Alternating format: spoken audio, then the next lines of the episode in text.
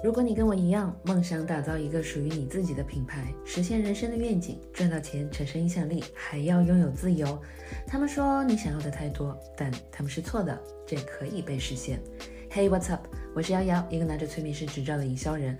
我帮助叛逆的创业者们通过互联网营销，用他们的知识、经验和技能，打造年入七位数以上小而美的商业体，同时收获时间和财富，实现人生的价值。欢迎你来到我的频道。好，我们今天在一个非常特别的地方，不告诉你们是什么。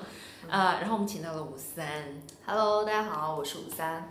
呃，曾经是一名大厂的设计师，然后目前是一名女性创业者。那你可以告诉大家你是什么大厂？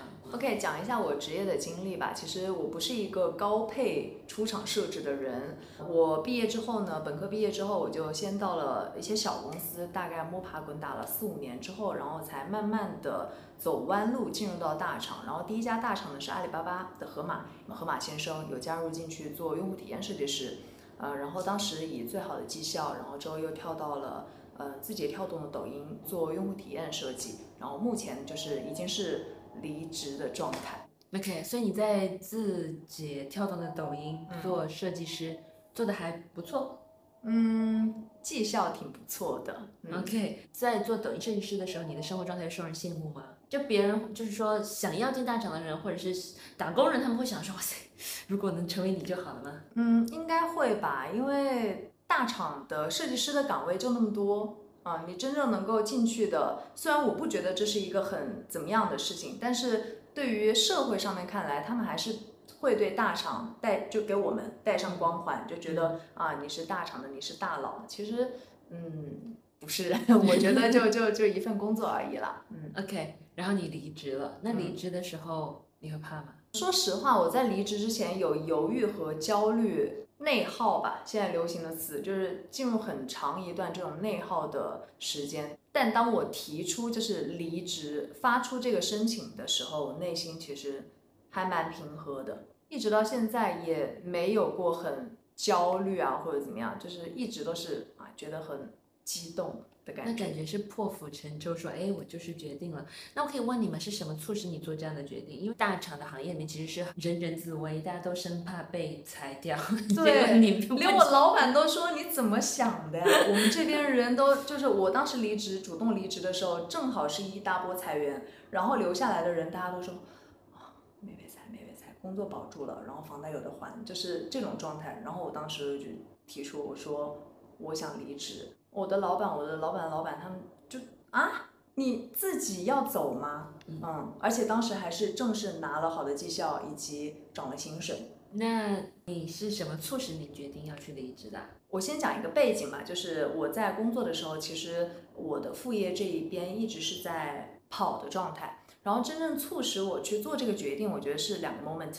第一个是我当时从上海回武汉的时候，我我是武汉人，待了一段时间。再当我要返回去上海的时候，我就把自己关起来了，好焦虑。我一想到我明天要坐到那个几层楼哪一个走几步的一个工位上，我就觉得喘不过气，就是生理上的觉得很难受，然后把自己关在房间里面。然后我爸就发现了我的异样，他就找了一个借口，他说我车有点问题，你下去帮我设置调一下。我说好，然后我妈还这样凑头说干什么？你们下去干什么？然后我爸说你别管了，然后我们就在倒车里也没有什么要调，然后就我爸就问我怎么了？你今天干嘛把自己关在房间里？明天要上回上海是发生什么事了吗？我也不知道我会脱口而出，因为我爸妈是一个那个年代大厂的人，国家电网就工业局，你 懂吧？然后，嗯，我觉得对于他们来说是不可能接受这么好的单位，这么好的工作，你不要，你现在快三十岁了，你放弃这种东西，然后创业对你来说是一个从零开始的事情。对于他们来说，我觉得他们绝对不能接受。但是那一刻，我觉得一个密闭的一个车内的空间里面，我就突然叹了一口气，我说我不想上班了。然后我爸就好像有有愣住，然后我就想说完了，我怎么说出心里话？然后我爸就问我，他说那你想干嘛嘞？我说我就很坚定，就从泄气，然后突然挺直，望向副驾他，我说我想创业。然后他就说创什么？然后我就跟他说，我说我现在其实已经很稳定了，嗯，我不适合上班。你是我爸爸，你应该了解我。然后我爸就想了一下，他就用武汉话说：“那就高嘞。”然后我当时就现在说起来很搞笑，我当时眼睛都红了。我从来没有想过我爸妈爱我的程度比我想象中多这么多。我觉得这种工薪家庭里面不可能家里没有做生意的，可能家里做生意的小孩不能体会这种，家里做生意的小孩就觉得啊去啊做生意啊。所以第一个是我爸爸当时那一句话对我的支持，然后我默默发了一个仅对我自己可见的朋友圈，记录了那一天的时间地点。我爸对我说的话，这是第一个 moment，我开始心里给自己鼓气了，开始想要这么去做。第二个呢，就是第二天我就回上海了嘛，然后呃你也知道我有呃很多班，对吧？一期交付，一期交付，然后最后有一期嗯结业营的时候，哎大家吃吃小点心，然后边听一些学员的分享，然后做一个 ending。嗯，我也不想搞得太过于感伤，所以就一个很轻松的氛围，但是。结束之后呢，我把那个电脑关掉，已经上传完了。关掉之后，我就呆呆的坐在我的那个次卧，就这样愣着。因为那个班的学员非常的精准，就是完全是曾经的我。然后他们是我最满意的一个班，好像我有点不舍得他们，嗯，然后就要说拜拜了嘛。然后我就有点放空，突然哎，放在那个床边的那个手机屏亮了，我就开始翻。我想说应该是大家说拜拜之类的话吧。然后一翻，我发现大家都在说，就算五三的课结束了，但是我们觉得这样子的氛围，能够遇到彼此，以及嗯今天的这种分享，我们不要断，我们就是定期的自己去组织，然后到时候邀请五三来听，呃，我们看到了好的设计，我们自己的成长。我当时我第一反应真实的哦，我就觉得我靠，我的能量绝对不可能是。在一个某某中心几号楼一个工位上面，就我觉我我觉得我的能量不是在那画图，不是完成公司给我的指标，不是去应对人与人之间。我觉得我甚至可以改变别人的人生，嗯嗯，并且越来越多的设计师找到我之后，我就会发现他们其实都因为面试失败，因为自己的设计不被认可，有过度焦虑。未婚的还好，已婚带孩子更是就是在家庭对他赋予的责任和他自身要成长之间，就是一直在扭曲。所以，哎，上了我课之后，给他们重塑了自信，钱也变多了，在家里的地位、话语权也变多了。我突然觉得我可以花更多的时间投入这件事情，影响更多的人。这就就是两个这个 moment。然后第二天就是那一天 ending 结束了之后，我第二天就给我的 leader 去提了离职。哇，太棒了！因为真的在做创业的时候，哪怕就是一个人去支持你，真的是很重要的，真的是很重要的。因为你会发现，其实往往最不支持你的就是你最亲近的人，对吧？嗯，因为如果像我，那之前我在创业的时候，我老公说：“你都三十几岁人，你怎么还不去找个工作？”就是他其实是对你好，但是往往是你要做的事情超出他的某一方面认知，他往往最不支持你。然后第二就是你真正你创业的目的是什么？就像你说，你觉得我靠，我真的可以改变别人的人生。对吧？这个事情真的很有感触，而且我觉得我是真正相信自媒体人，他们应该以这个为目的。每一个自媒体人既然选择成为自媒体人，他就应该抱以说我真的可以去影响别人的人生，因为他说的一句话，他讲的一个故事，就可能改变人家的整个人生轨迹。OK，那我想问一下你哦，因为你现在在做的是教设计师做呃提升设计商业思维，对吧？嗯。然后你自己曾经是一个设计师。那你会有另外一种焦虑吗？就说，哎呀，我现在不是设计师了，嗯，我凭什么来教你们商业思维、设计思维？你会有这样的焦虑跟害怕，说，哎，有一天或者是很快，大家会不认我、不服我，或者说我被别人取代吗？嗯，首先这件事情，呃，我分三个维度去讲啊。第一个就是在做出这个决定之前，我有做过小范围的一个调研，我问他们关注我是因为我的 title，还是因为我输出的内容？我这个人百分之一百的是后者。这是第一个，我自自身对自己的肯定和别人对我的，就这个 title，你是谁？你今天是资深还是专家？还是你是百度的还是字节的？你今天是外包，你输出的内容对他们现阶段有帮助，就是有意义的。然后第二个呢，就是嗯，对于设计思维来说，其实它是一个比较偏工具型的东西，比较偏方法论的东西。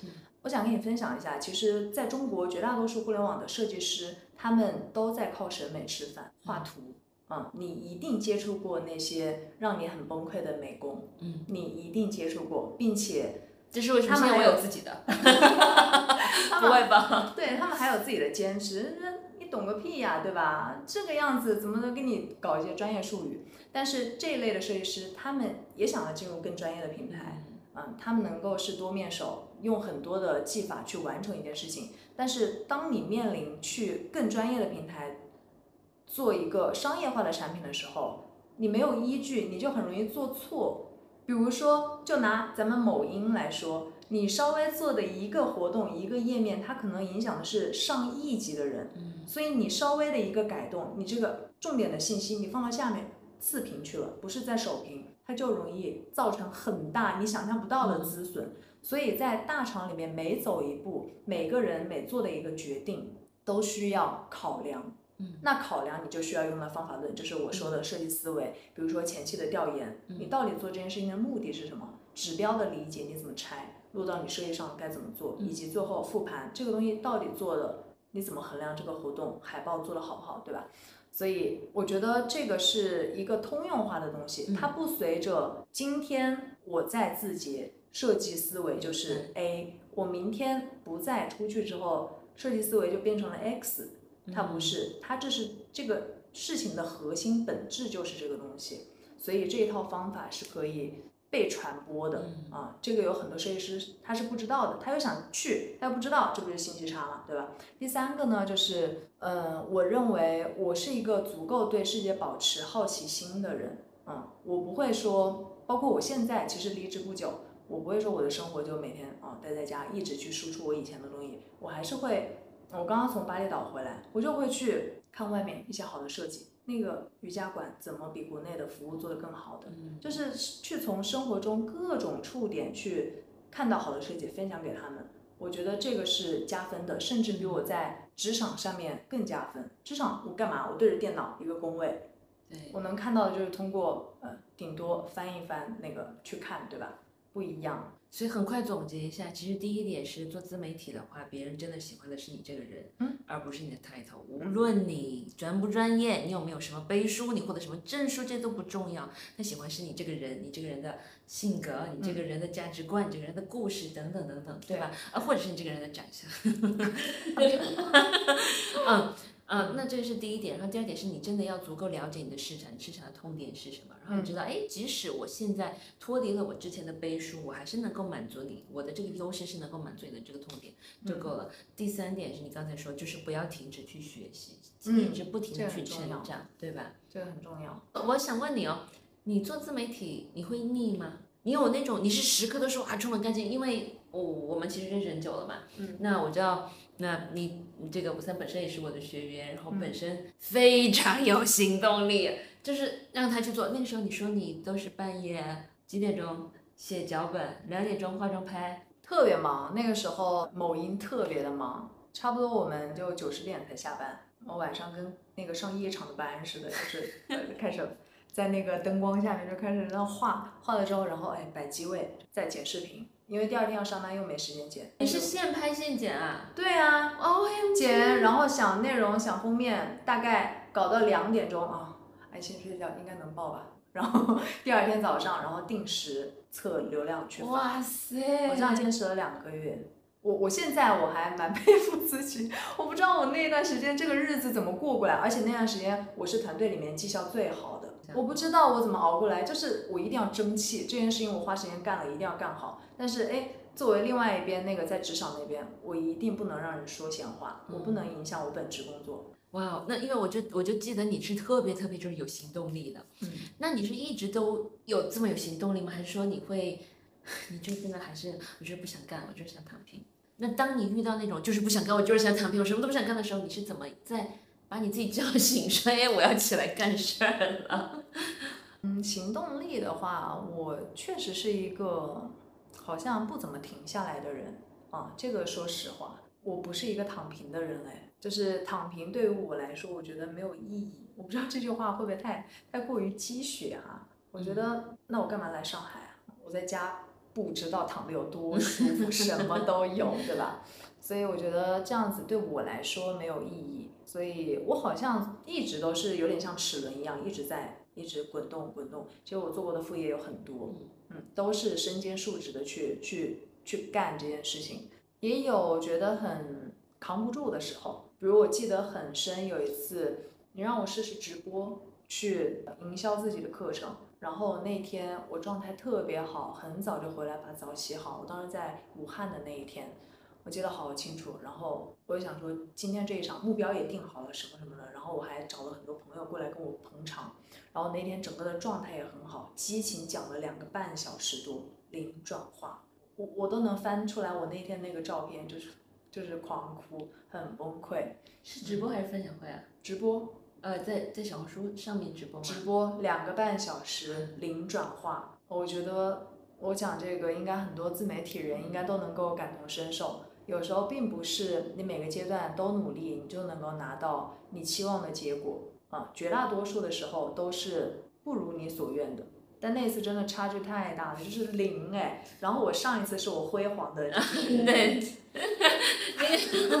哦，辉煌那个真的是很辉煌，百分之七十多的转化率，对吧？而且是去一个接近五位数的一个产品，基本上是五位数的产品。对，所以我以为我一直能够这样。因为我状态很好，因为我方法对，因为我觉得我做好了准备，结果第二次就是零，我我都不知道是哪儿出了问题，就是零，然后之后再再播。但那个我发现，后来你怎么跨过这个大哭的？我好像找你聊了聊，我不记得你说了什么了，然后你你就给我了给我了一个 deadline，你就说你可以在几号跟几号的时间之内再试一次，把这个班怎么怎么样。然后我就是那种军人体，收到，就你知道，每次你给我布置任务，收到，就 立刻立刻又，然后大家好，我是五三，然后又来了，又又开始卖，啊，有一些好转了，就不至于是零，但是哎，慢慢的又起来了，所以我觉得啊，做这件事情真的就是你你得要抗压能力很强，啊，不然走不长，我觉得。嗯，那你觉得你看到你自己未来五年、十年？二十年、三十年都还在做这件事情吗？嗯，看不到哎，因为我很坦诚的，我是互联网人啊，我知道一家公司和一个产品的生命周期，所以我如果在这儿说二十年，我能够看到我还在做设计思维，我觉得有点假，真的有点假。嗯，一家创业公司的生命周期在二点一年，它存活下去了，它就已经打败了市场上百分之九十九点九的创业公司了。对于一家大厂来说，用户也有生命周期，产品也有生命周期，它永远都是从一个搭建期需要拉新用户，再到一个成熟期需要把用户留下来，再到哎后面你需要让用户进行转化、付费、商业化，商业化的阶段就有很多那个手段，所以可能是在互联网公司的一些 sense 吧，我能够看到，就我做这一行，我能够看到每个产品它不同的周期目前赚到哪儿了，所以我不敢保证说。我五年后还在做，十年后还在做。我只是想，我现在做这件事情让人看到了，我想要让他们记住我，我想要帮助需要我的人，就是需要我帮助的人，就就就好了。但至于说之后怎么样，我觉得真的说不清楚，我们都想不到世界会怎么变。嗯，那因为其实很多做自媒体的人啊，他们会说啊，我我我我真的是要一眼看到头，我才会去做。嗯，对吧？他会觉得说，哎，我得看到个终点，我才去做。那另外一种又是非常的极端，就是我才不管我现在能能钱在哪，就是我我我在哪，对吧？就是他其实很极端的。你怎么去看这件事情？你说的意思是有两类创业者，一类是我看到终点，我确定性能赚钱，我一步步的去踏实做；第二类是赚快钱，我先赚了再说，然后再走，对吧？我觉得，如果站在人的角度来看的话，我觉得跟人的成长经历和甚至原生家庭有关。确实是的，因为呃，离开了大公司之后出来创业，我有接触过不少的优秀的创业女性。我发现每个人的行动其实跟她的性格和她以前的经历，还有她原生家庭都嗯挂靠的很紧密。就拿我自己举例子，我家里是工薪家庭。我爸妈是这种所谓的大厂的，那我就不太具备说孤注一掷的这种胆量，因为我家里就没有这种冒险的基因，所以我去做决定的时候是 A 我做的 OK，Plan B 我有了，A 衡量 ROI 我选择这个。而我觉得能够去做更勇敢决定的人，比如说 A 我有了，B 我不知道，我先去试一下，把 A 丢掉。我觉得这一类的人可能他受周围的圈子、家庭经历的影响都是有的。不知道你认同吗？这个观点？我认同，但你一直都那么有逻辑性吗？我感觉你的回答每个都是哎，逻辑一、逻辑二三个层面。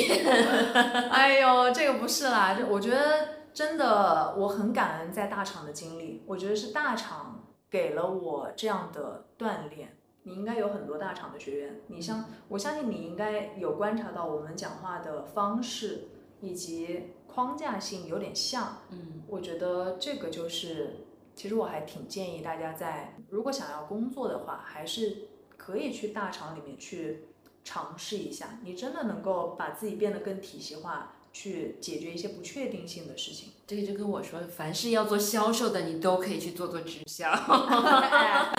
对啦，因为那个体系、那个话术、那个人跟人之间的沟通，那个是你在哪里都有用的。嗯，对，我觉得一个是大厂的，第二个是越来越做到设计本身。嗯，我之前在我讲话毫无逻辑的时候，我觉得我在做艺术。嗯我在画图，还在属于那种啊艺术家那种感觉。然后现在什么你都要讲出个原因来，你也就是倒逼你去严谨的思考。OK，我再问你两个问题啊。嗯。呃，你如果现在面对一个女性的创业者，她是一个女生的创业者，她有可能正在有工作，呃，她说我想要去创一个副业，或者她现在孤注一掷，我就是要全力以赴的去创业。OK。你有没有什么建议？这个建议是用你们大厂人的这种思维，很有逻辑性的思维。你说你只需要遵循这个建议，一二三四五步，走完这个五步，你就可以成功。你能够给出这样的建议吗？因为其实，在很多人的标准里面，你从大厂辞职然后开始创业，其实，在很多人的标准里面已经是相当成功的了，对吧？在同龄人，呃，无论从你的收入、你的这个时间的自由。你的影响力各方面其实已经算是至少是一个小的这个目标了，对吧？他们是很想要去做到的。你会吗？你会常常收到别人会说哇，我真的很羡慕你，会吗？我很想要成为你，我想像你一样就好了。会，我觉得他们更羡慕我的是生活和工作的平衡。我还是挺喜欢玩的。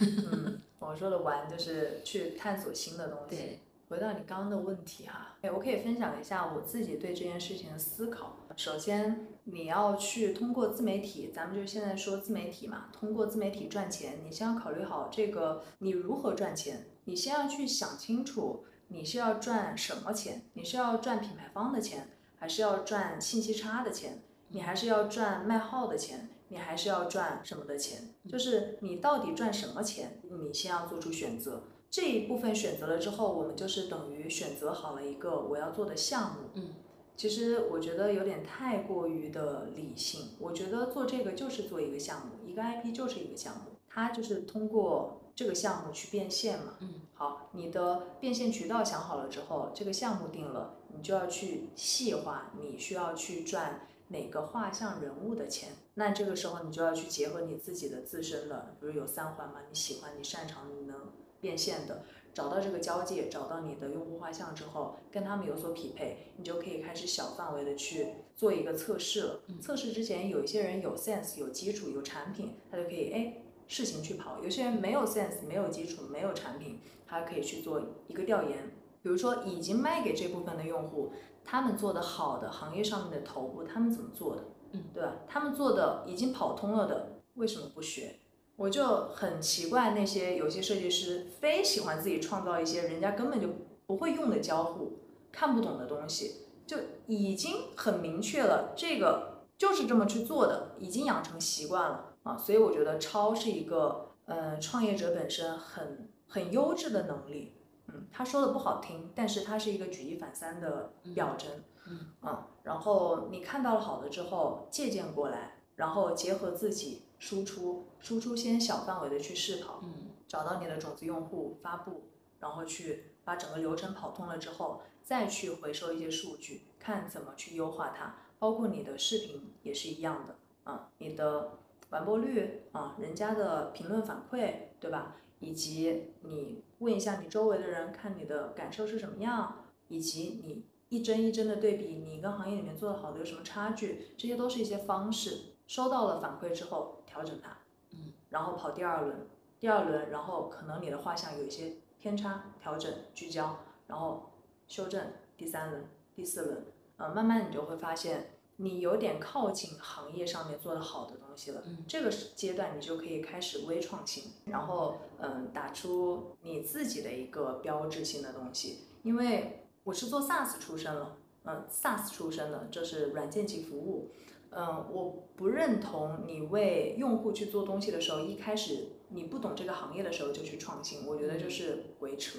嗯，我真的觉得鬼扯。嗯嗯，所以当你了解了这个行业，了解了用户，他们需要什么，你再去做一些 surprise 的东西，那么这个时候你的客单价就可以提高。对，然后根据哎高客单价的这群人，你可能又吸引出来了更精准的用用户画像，然后再从这一部分人身上去挖掘一些他们的需求，看你能够满足哪些，再去链接资源。我觉得就跑通这一个链路，给自己一个 deadline，在一个时间内去做，我觉得你肯定能够赚到钱。一年七位数是没有问题了，把这个链路是的给跑通。我说的有点过细了，但是周围肯定有很多朋友问我们，哎，指点一下我，对吧？啊，我我也想做，哎，我我女朋友也想做，对吧？怎么做？当你告诉他这个的时候，他就会说，嗯，可是我跟那个有点不一样，或者是可是，就是没有那么多人会照着你的去做，嗯嗯，他们会觉得比较不一样，比较有自己的想法，觉得我不要抄之类的，这个可能就是一些认知上面的不一样。呃，抄跟借鉴还是有区别的，你可以很优美的去抄，对吧？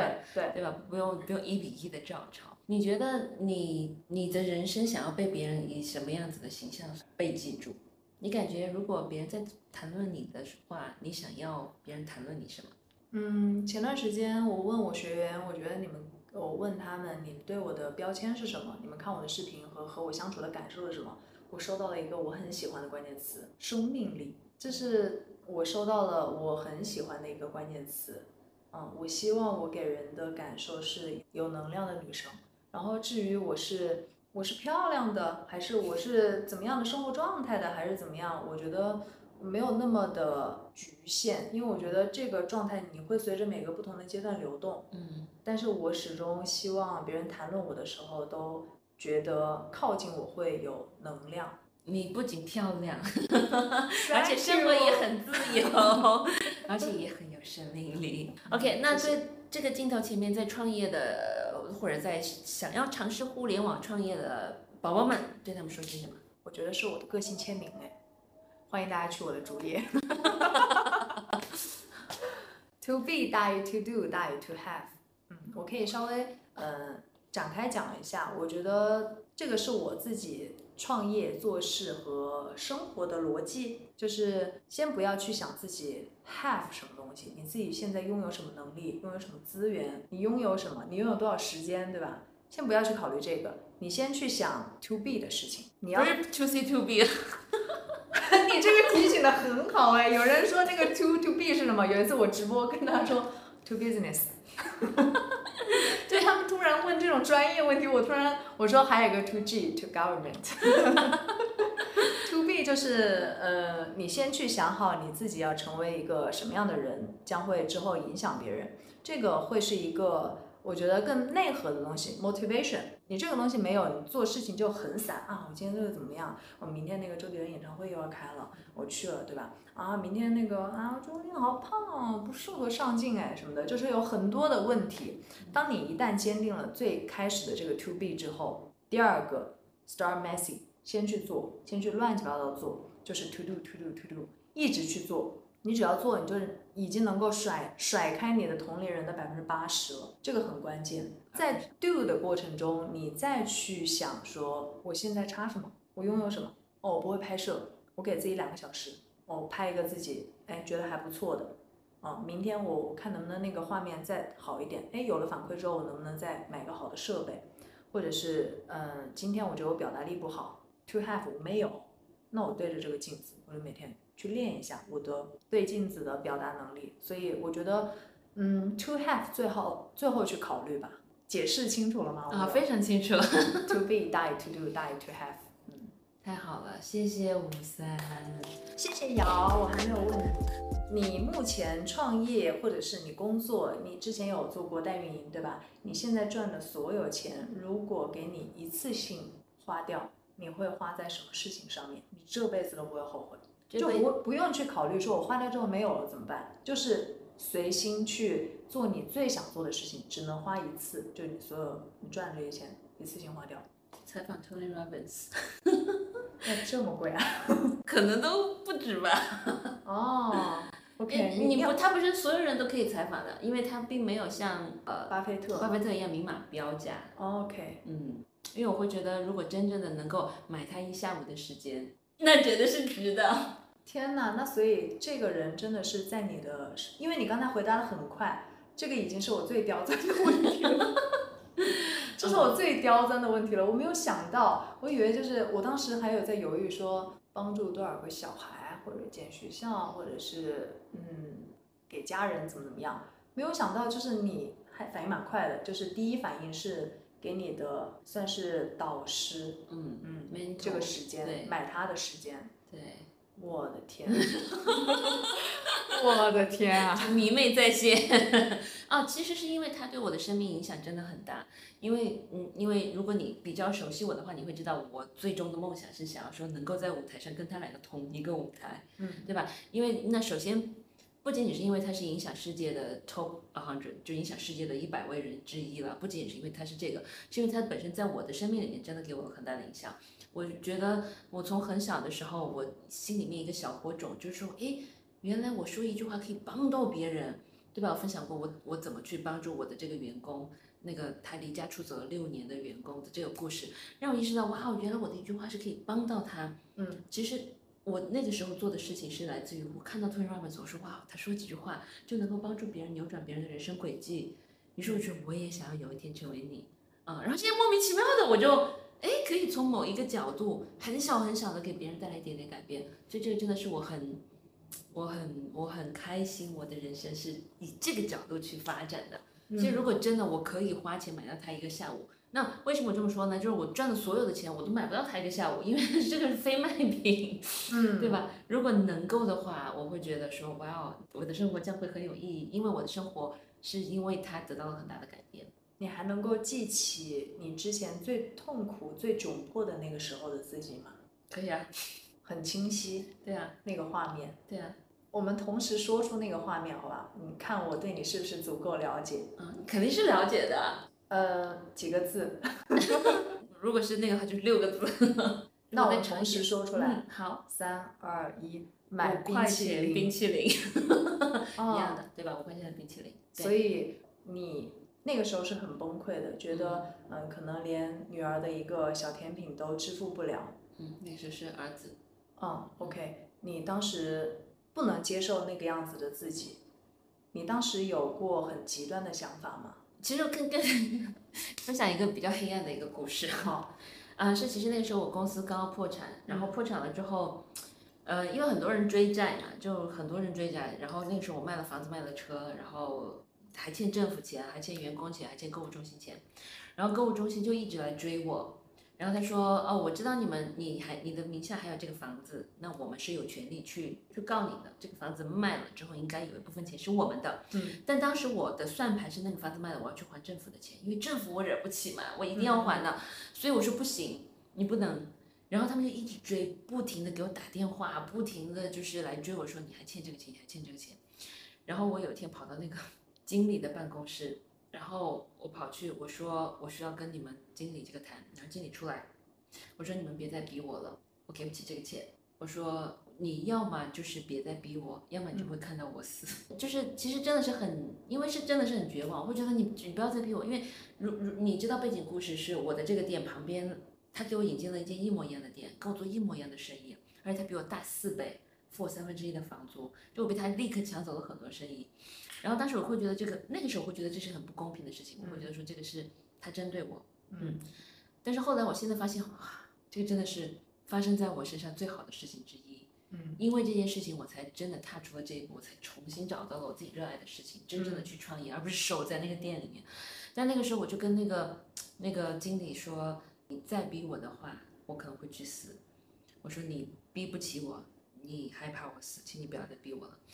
我说你搞得我家破人亡，搞得我抑郁。然后结果那个购物中心的那个经理说你真的抑郁吗？我说我都想死了，那那那不然呢？我不是这样讲的，那个时候是真的是很绝望的。他说那你给我开一张抑郁症的证明，你只要能证明你抑郁，房租我给你免了。那这还不简单吗？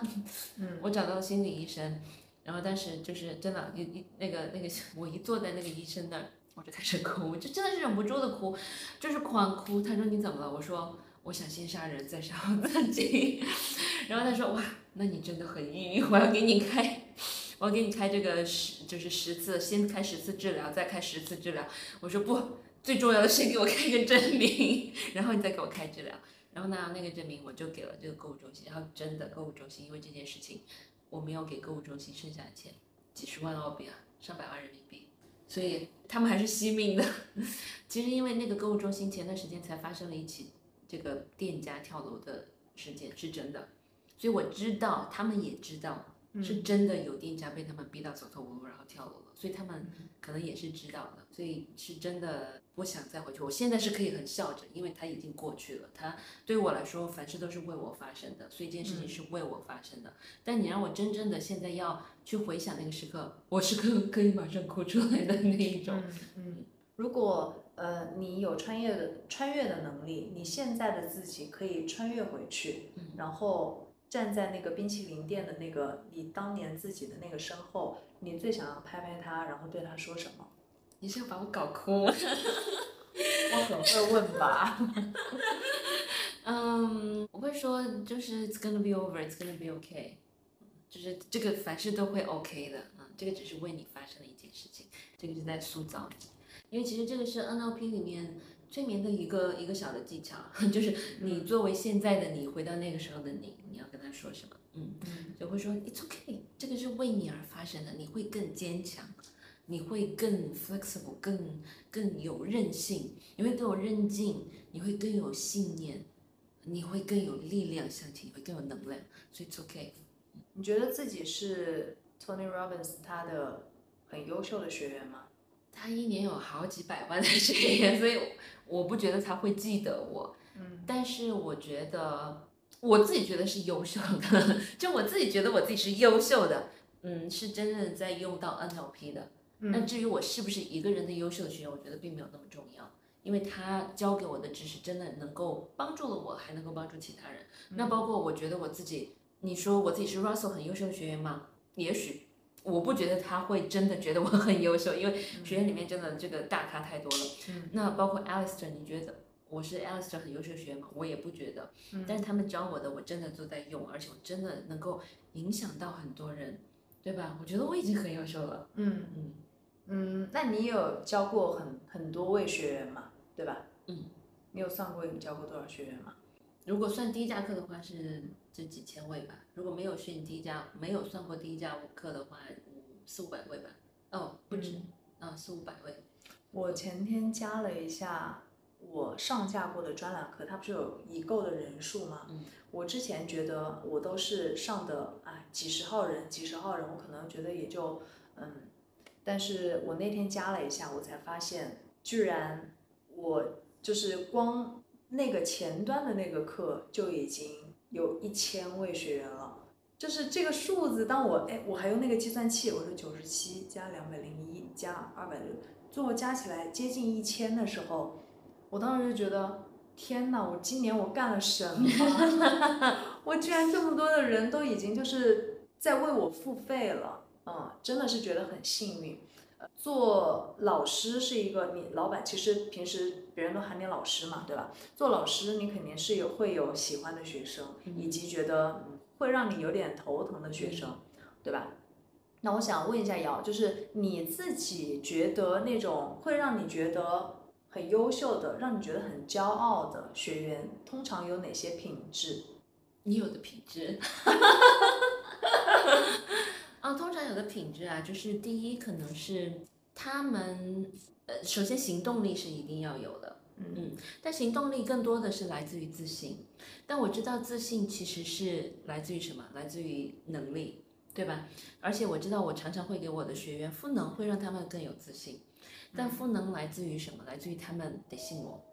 嗯我发现，其实，在做知识付费的时候，你去选老师的时候，很多时候你付了钱，然后你就会觉得说，哎，不对，我还可以去看看别的。你不信他，嗯。就是其实任何一个老师的方法，他都可以帮助你拿到结果，嗯，但是你需要全力以赴的去信他，并且信你自己，然后信他的方法，你去做。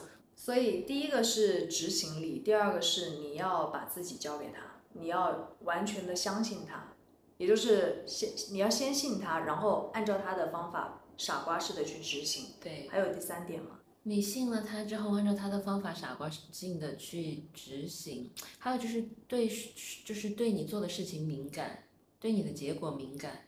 嗯，就这件事情怎么理解啊？是属于要有药性吗？要就是他想要这个结果，他想要达到自己的结果。哦，你说足够饥，足够饥饿。嗯，对，是吗？足够饥饿分两种解释，就是第一就是他通常大家饥饿是饥饿钱，我一定我现在就是要这个钱，对吧？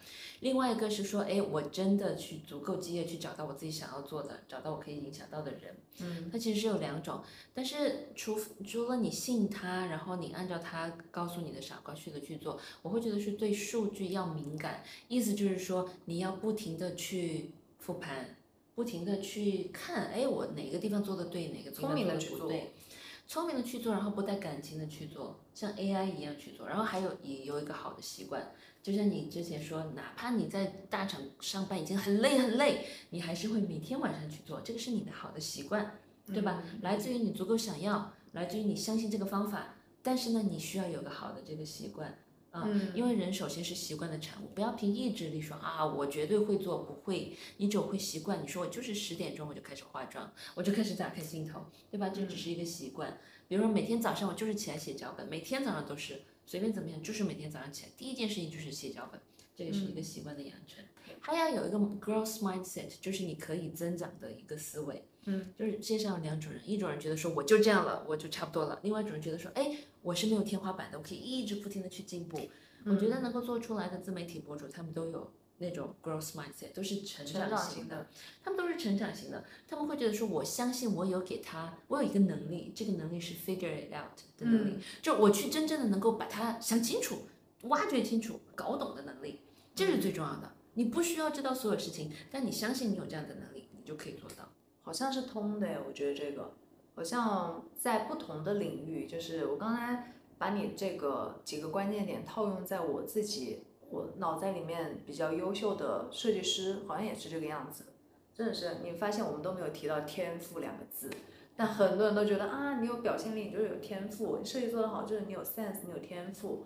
但你看，就是在我的老师还有我们的眼里，天赋真的不足一提。很多人说，哇塞，你就是天生就是做营销的，你就是天生去在镜头前面表现的。我说那是因为你没有看到我以前在脸书直播的时候的样子，嗯就是尴尬癌，就是我现在去看我会抠脚趾的那一种，嗯对吧？嗯，嗯对，只要你觉得我能够 figure it out，你通过刻意的练习，随便什么技能你都可以做到。这是 NLP 的核心，就是你会一件事情，你告诉我它是怎么做的，我就一定能做。就这么简单，对吧？因为我们俩都是一样的人，我们俩的能力都是一样的，我们的潜力都是一样的。对，好，我的问题问完了。OK，谢谢谢谢五三。如果你也想要开始自己的互联网营销之旅，快速打造自己的 IP，让别人听到你的故事，并且赚到钱，但是你不知道怎么开始，或者开始了却无法坚持，欢迎你参加我们的最新课程，两天搞定半年变现力短视频，短短两天搞定 IP 营销的两大难题：精准定位和内容产出，好让你坐在电脑前不再满脑子空白，下笔有内容、有选题、有把握。查看置顶评论，立即加入。